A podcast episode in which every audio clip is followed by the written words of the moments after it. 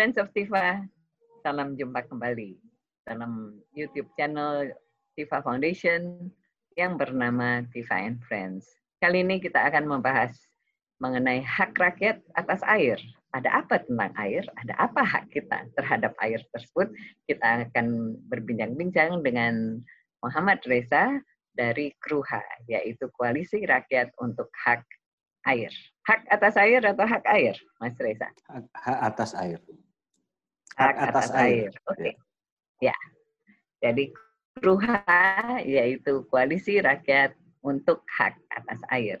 Dan uh, pada sore hari ini saya bersama Lukas Luarso seperti biasa kita akan berbincang-bincang tentang masalah yang sangat pelik ini. Mungkin Anda bisa cerita dulu di awal bagaimana keterhubungan antara KRUHA dengan uh, Tifa Foundation. Bu Debra, terima kasih. Uh, saya senang sekali di, diundang di sini ya. Uh, di apa namanya? Uh, saya baru sekitar dua minggu lalu melototi channel YouTube ini dan banyak sekali isu-isu yang yang menarik saya kira eh, dan eh, senang sekali isu air hak atas air itu juga jadi perhatian TIPA. Isu hak atas air ini sering kali kalau di Indonesia kalah politis dibanding kalah seksi dibanding isu lain gitu. Jadi kadang kita harus nyantol-nyantolin ke isu lain gitu. Eh, relasi Kruha dan Tipa saya kira sudah sejak lama cukup lama ya paling enggak eh, sepengalaman saya bekerja di Kruha itu sejak 2013 kita intens berdiskusi eh, soal apa namanya bu, eh, selain soal hak atas air pastinya juga soal relasi negara dengan pasar dengan tataran masyarakat seperti itu Eh, secara programatik kita bekerja sama dengan TIPA saya kira sejak 2015 pasca dibatalkannya Undang-Undang eh, Sumber Daya Air Nomor 7 Tahun 2004 eh, oleh Mahkamah Konstitusi sampai sekarang.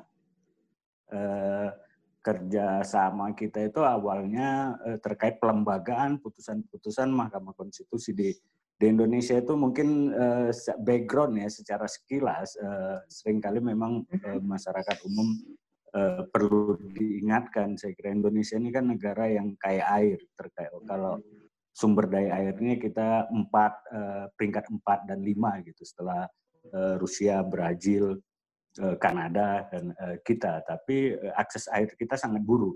Akses air kita sangat buruk uh, Artinya tidak tidak ada korelasi dengan pertumbuhan ekonomi kita yang Indonesia negara G20, tapi eh, bahkan misalnya salah satu contoh di Jakarta eh, akses sanitasi kita hanya tiga persen dari zaman Belanda sampai sekarang tidak bergerak. Jadi kalau kita bicara atas air eh, itu ibarat bicara sosialisme sebagai teori dan kapitalisme sebagai eh, praktek ekonomi. Artinya antara teks dan konteks yang sangat eh, senjang. Eh, dan uh, waktu itu pertama kali saya kira di saat kita mau uh, sedang uh, pasca kita melakukan riset terkait konflik masyarakat lokal di Sukabumi dengan perusahaan air minum dalam kemasan yang salah satu yang terbesar di Indonesia.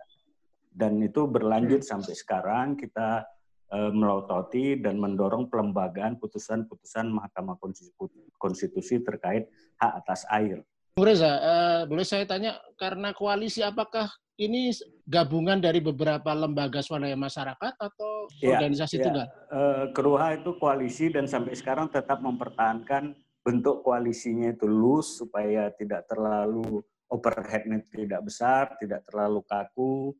Uh, dia dibentuk oleh banyak lembaga, YLBHI, uh, UPC, Urban Food Consortium, uh, SETAM, Serikat Tani Merdeka, jadi dia gabungan uh, Bina Desa, uh, jadi uh, banyak sekali lembaga-lembaga, bahkan ada Front Perjuangan Pemuda Indonesia, uh, ada ada lembaga riset juga, ada seperti Elsam, Raca, itu juga ikut mendirikan yang saya ingat ya, ikut mendirikan Kruha di awal-awal.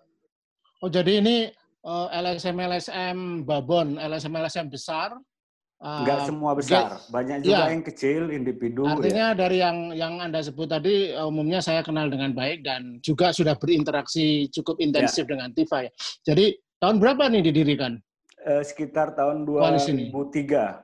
Di 2003. Oh, 2003. Oh, ya. sudah cukup lama ya. Jadi artinya bergabung khusus untuk uh, mengadres isu isu hak atas air ini dibentuk Kruha. Jadi semacam organisasi mon, uh, otonom juga ya? Uh, ya, ya bisa disebut organisasi otonom. Saya kira dia sangat melekat dengan undang-undang air yang dibatalkan MK dan uh, bank apa utang dari Bank Dunia. Jadi uh, latar belakang pendirian Kruha lebih dari diskursus ekonomi politik saya kira di saat Indonesia baru keluar dari reformasi uh, apa mengalami reformasi politik 98 dan apa eh, itu juga akan beririsan dengan krisis moneter di Asia.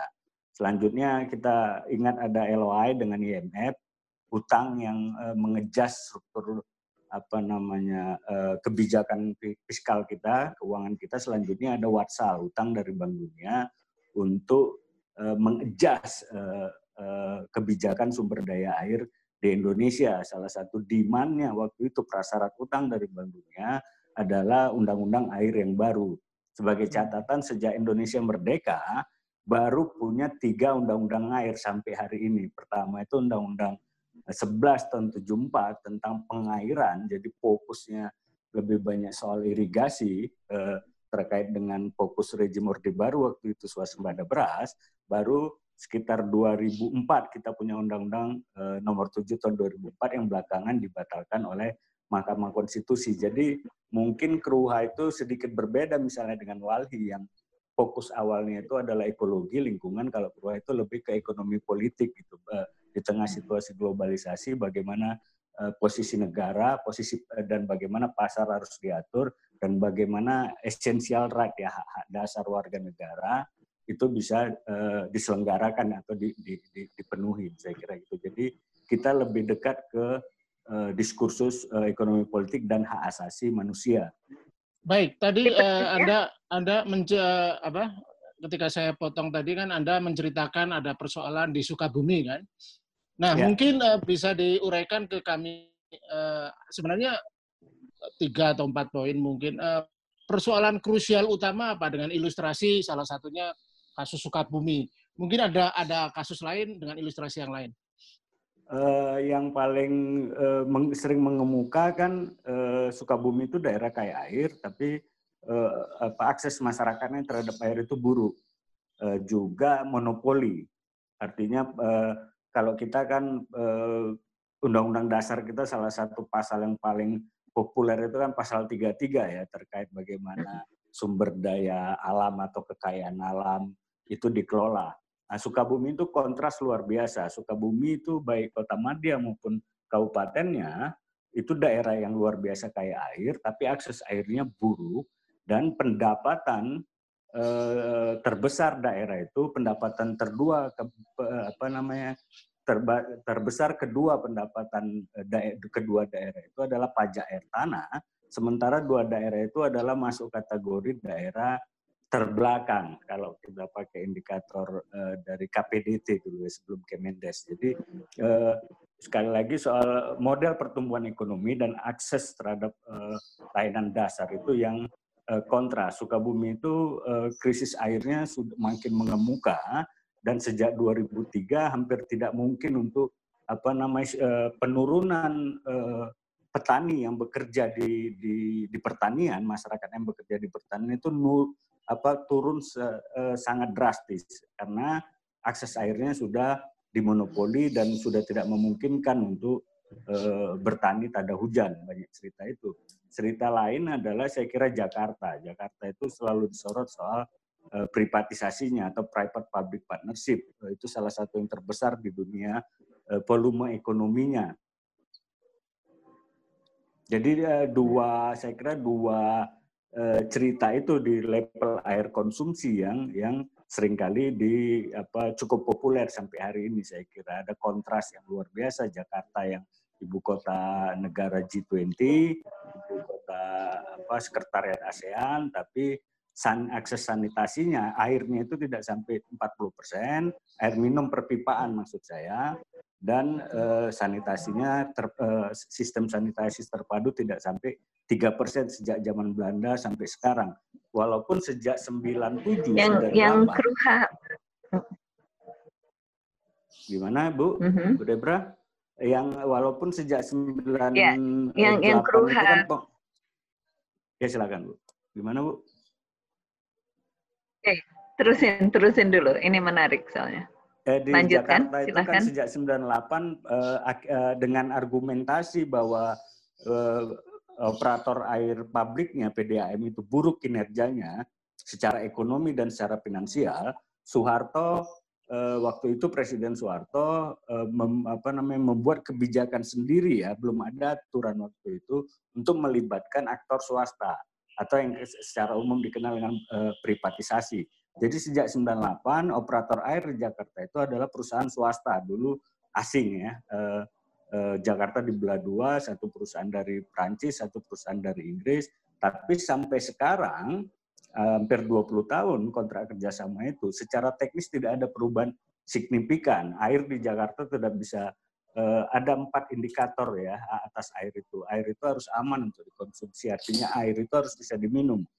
Itu yang kita sering kali tidak sadar ya bahwa air yang kita bayar lewat eh, tagihan air perpipaan PDAM itu adalah air yang diatur oleh pemerintah, itu adalah air yang harus bisa diminum, mengalir 24 jam, eh, pengeluaran per kapita eh, per keluarga itu tidak boleh lebih dari 4 persen untuk air, juga jarak tempuhnya tidak boleh lebih dari satu kilometer, seribu meter. Nah, saya kira Eh, saya mau yang mau saya katakan bahwa uh, privatisasi air di Indonesia di satu sisi dan monopoli sumber-sumber air oleh perusahaan swasta itu adalah produk politik kebijakan artinya partisipasi sektor swasta di pengelolaan air gagal bahkan dengan uh, dari tujuan-tujuan awalnya yaitu mengefektifkan dan mengefisienkan layanan karena kalau kita lihat tempat indikator tadi tidak ada yang berubah di Jakarta itu dan saya, saya katakan politik karena jika air minum perpipaan di Indonesia bisa diminum, maka matilah bisnis uh, air minum dalam kemasan. Yang itu merupakan bisnis yang luar biasa besar di Indonesia, kontributor apa namanya pajak yang juga uh, besar dan selalu mendapat karpet merah saya kira di di uh, di Indonesia. Nah, dari diskus, diskusi seperti itu, situasi seperti itu kita bertemu dengan TIPA. Artinya waktu itu bahkan BKPM ya eh, waktu itu eh, Presiden Jokowi baru eh, naik, BKPM-nya bingung karena kebingungannya itu latar belakangnya pertama undang-undang air dibatalkan oleh MK. Undang-undang air itu payung dari tadi itu kerjasama pemerintah dengan swasta dalam pengelolaan air. Eh, terus mereka banyak investor perusahaan itu datang ke BKPM menanyakan kepastian mereka. Bahkan BKPM-nya bingung. Dan itu langsung, eh, waktu itu datang ketemu dengan Kruha dan TIPA.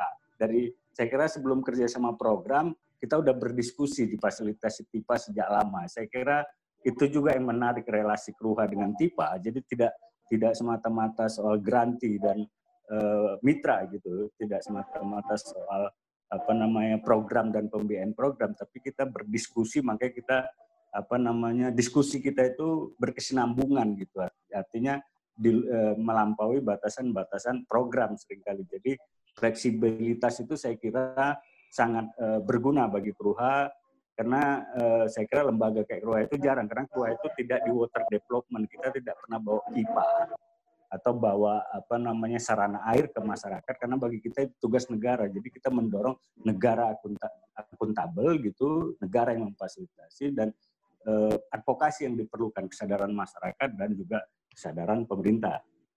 Bung Reza, jadi eh, yang menjadi fokus utama dari program eh, Kruha dengan Tifa ini adalah eh, mempertanyakan mempertanyakan uh, privatisasi dari air atau lebih kepada kebijakan publik ini terkait dengan uh, apa dana bantuan dari dari Bank Dunia yang kala itu itu bagaimana? Uh, waktu itu belum belum dengan tipa. Waktu itu uh, saya kira Kruha ini bisa bertahan sampai sekarang itu karena memang uh, ya pendirinya koalisi-koalisinya itu Eh, berpartisipasi patungan lebih banyak. Waktu itu kan kita belum hmm. 2003 eh, itu bahkan belum ada badan hukumnya keluar karena itu dimulai kan dari demonstrasi, dialog publik, apa debat-debat termasuk hearing baru sekitar 2008 tuh itu dilembagakan apa namanya dalam bentuk badan hukum. Eh, dan eh, terkait tadi pertanyaan Bu Debra, eh, saya kira namanya aja sudah kelihatan hak atas air koalisi rakyat untuk hak atas air artinya sebenarnya apa namanya kita mendorong negara untuk apa menjadi duty barrier yang baik gitu uh, apa melayani atau menyelenggarakan uh, apa menjalankan mandatnya sesuai pasal 33 menguasai sumber daya karena air itu bersifat natural monopoli tidak bisa dikelola secara secara teori aja dia tidak memungkinkan untuk diprivatisasi sebenarnya. Karena kan kompetisi yang tidak seimbang. Misalnya kalau kita bertetangga eh, contoh paling teknis yang sering saya pakai itu kita bertetangga misalnya dengan Eh, Mas Lukas gitu. Mas Lukas pakai sumur bor air tanah 20 meter, sementara saya lebih kaya bisa beli bor yang lebih dalam 60 meter, kesedot airnya gitu. Artinya air itu nggak bisa dikaping-kaping kayak tanah. Nah, eh, kita saya kira per, uh, inisiasi awalnya memang negatif campaign ya menolak utang luar negeri yang mengintervensi hmm. kebijakan. Karena utang Watsal itu sama dengan LOI bukan itu 300 juta US dollar kalau saya tidak salah detailnya ya. Tapi itu bukan utang untuk uh, proyek air, bukan untuk bikin bendungan, water treatment, pipanisasi, bukan. Tapi itu utang untuk merubah kebijakan. Oke. Okay. Jadi utang yang uh, apa sekarang disebut uh, development policy loan. Kalau dulu istilahnya structural adjustment uh, program. Uh, jadi sama karakternya. Jadi bahkan uh, kita saya kira mendorong supaya ya air itu diakui sebagai HAM. Artinya kalau air HAM negara yang bertanggung jawab, warga negara itu pemegang hak utamanya. Jadi itu sekitar tahun 2003, 2004.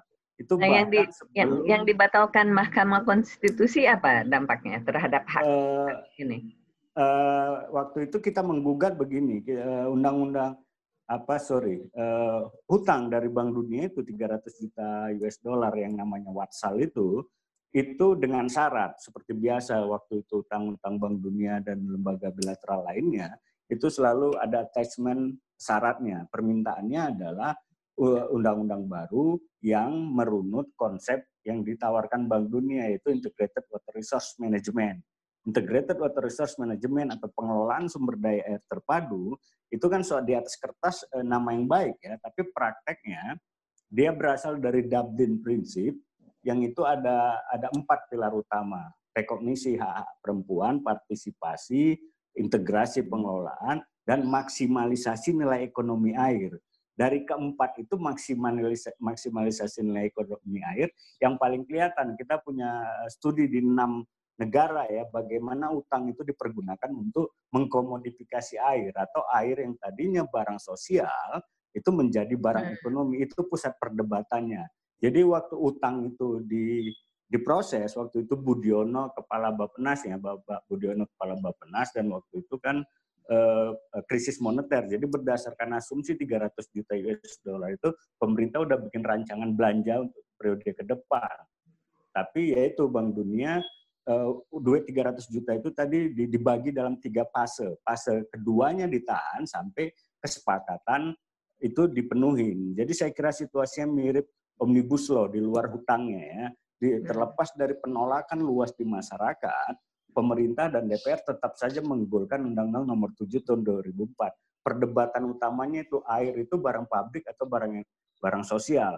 Setelah hmm. pemerintah ngotot tetap menerbitkan Undang-Undang Nomor 7 Tahun 2004, kita menempuh uh, judicial review pasca reformasi kita kan punya Mahkamah Konstitusi. Nah, itu saya kira yang termasuk yang pertama undang-undang air itu uh, sebelumnya listrik. Jadi soal uh, mana publik, mana private itu saya kira listrik dan uh, air itu sangat uh, historis di Indonesia. Kita gugat. Saya ingin uh, dijelaskan mengenai itu uh, problem kayak yang di Sukabumi itu kan dengan perusahaan air minum kemasan ya. Ya. Nah, kan uh, air minum kemasan itu banyak tuh produknya. Sejauh ini bagaimana itu situasinya? Apakah kasus di Sukabumi itu juga menjadi gejala yang umum terhadap uh, pabrik apa air minum kemasan yang lain atau hanya satu produk itu aja Aqua itu? Uh, dia jadi tren, jadi tren karena dia berkaitan dengan perubahan uh, sistem hukum publik kita. Begitu satu perusahaan masuk dan dia kan jadi apa namanya ada skema gitu bagaimana perizinannya, bagaimana relasi dengan pemerintah lokal.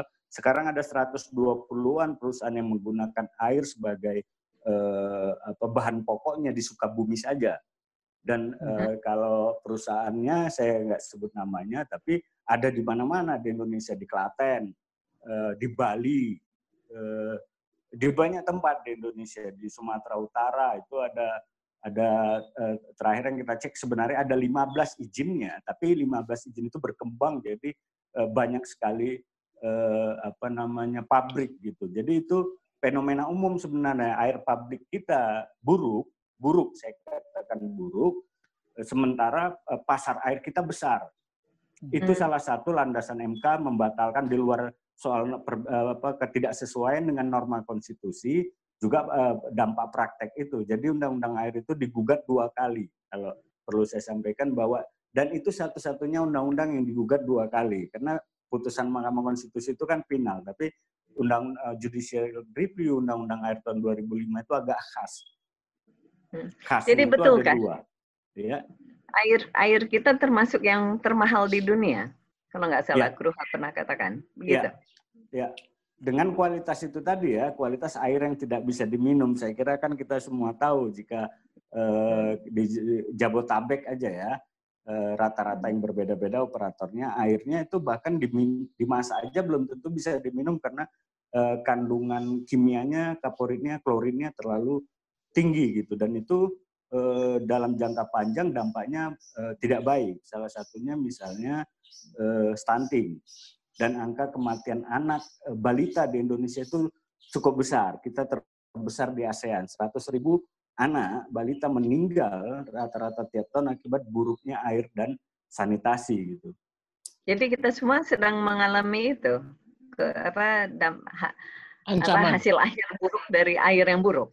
Ya, kita semua mengalami. Uh, iya, uh, kekeringan kayak di Afrika belakangan kan Eh, apa namanya ditambah dengan krisis iklim ya di banyak kota yang diprediksi akan eh, kering eh, apa namanya nol airnya gitu dan juga tenggelam. Jakarta itu juga. Kenapa? Karena buruknya air perpipaan orang akan secara mandiri pakai air tanah. Dan air tanah eks, apa Bung Reza ini pertanyaan tanah, terakhir dari saya mungkin dua atau tiga poin uh, untuk mengatasi problem-problem ini. Ternyata problemnya cukup kompleks ya. Uh, paling nggak hukum kita juga belum sepenuhnya pro uh, rakyat gitu. Kesan saya ya. ya. Nah mungkin ya. du, du, dua atau tiga poin yang paling mendesak dan uh, apa yang kita sedang perjuangkan dengan intensitas yang tinggi untuk kan pasti ada uh, banyak problem, tapi ya, dua atau ya. tiga yang paling uh, saya kira dari uh, refleksi pengalaman advokasi dan relasi dengan komunitas Krua, saya kira ada dua hal ya. Kenapa kita bisa begitu? Kita punya uh, apa namanya? Kita bakal jatuh ke kutukan sumber daya itu artinya kita punya sumber daya yang melimpah tapi tidak bisa dinikmati malah jadi masalah gitu kan. Itu kalau di internal kita diskusi sebabnya ada dua. Pertama kurangnya diskursus di masyarakat memang. Tadi itu kan eh, respon seperti itu sering kali eh, saya temukan dari mulai masyarakat yang ekonomi eh, menengah ke bawah sampai yang CEO perusahaan multinasional di saat kita cerita soal air itu dia akan terperangah oh, ternyata seperti itu artinya kepedulian kita bahkan pengetahuan kita terhadap bagaimana air itu dikelola bagaimana air yang kita akses karena kita terbiasa instan yang beli gitu itu salah satu kontributor utama eh, realitas yang kita hadapi hari ini. Dan itu berdampak pada yang kedua negaranya abai gitu. Negaranya memang terbukti abai. Eh, itu udah fakta gitu kan karena eh, bahkan Mahkamah Konstitusi kan membatalkan undang-undang air karena negara dianggap sudah gagal melindungi mengontrol mengendalikan memenuhi hak atas air tadi itu. Faktanya air dimonopoli swasta dan jadi pasar air dan akses air kita buruk. Saya kira dua faktor itu. Yang kita mau lakukan sekarang sama kita juga refleksi dengan undang-undang air ini kan juga di, mau diatur kembali dalam omnibus law ya. Uh, kita uh, dalam dua hari ini kita akan terbitkan posisi kita. Kita sengaja melampaui proses di DPR karena kita belajar dulu dari judicial review dengan undang-undang air artinya 2004 itu sudah kita tolak tapi tetap dipaksakan oleh pemerintah 2015 dibatalkan. Uh, bagi kita sebenarnya uh, warga yang uh, terdidik itu itulah kunci utama. Artinya advokasi terus-menerus pemerintah desa, pemerintah daerah, pemerintah pusat harus terus dicalang. Kita malah merekomendasikan gugatan di semua level agar uh, otoritas publiknya juga terbiasa dengan tadi narasi-narasi, istilah-istilah bahkan uh, indikator kualifikasi itu. Karena sering kali memang air ini kalah seksi dibanding isu, kalah politis, kalah seksi dibanding isu lain. Kita take it for granted gitu. Uh, masyarakat kita secara budaya uh, dia uh, tidak ada listrik di rumahnya malu, tapi kalau ada tidak ada air biasa saja gitu. Hmm. Nah, ini dari saya juga terakhir Mas Risa kita sedang menghadapi pandemi COVID-19 yang kita dianjurkan terus-menerus cuci tangan. Dan belum tentu semua rumah punya keran, belum tentu semua rumah punya air mengalir. Bagaimana bagaimana Kruha menghadapi masalah ini? Uh, yaitu uh, ada tiga bahkan ya air, san, air, air, sanitasi dan hygiene sekarang itu ya. Uh, jadi memang sulit sekali uh, ya kita uh, kita belakangan juga sedang berkorespondensi dengan pelapor khusus PBB untuk ekstrim property untuk atas air dan sanitasi eh, dan juga ya kita berkomunikasi langsung misalnya dengan Anies Baswedan di Jakarta kita suratin gitu artinya eh, anjuran pemerintah itu bisa jadi tidak berguna jika memang fasilitas akses masyarakatnya eh, rendah dan buruk gitu. apa belakangan kita juga mengeksplorasi konteks commons gitu. Bagaimana pengelolaan air oleh masyarakat itu itu juga uh, diproteksi gitu karena banyak praktek di masyarakat yang baik tapi sering kali diadministrasi dengan aturan hukum yang tadi itu demi investasi. Eh, Friends of Tifa, kita sudahi uh, jumpa kita pada uh, kali ini dengan Mas Muhammad Reza dari Koalisi Rakyat untuk Hak Atas Air.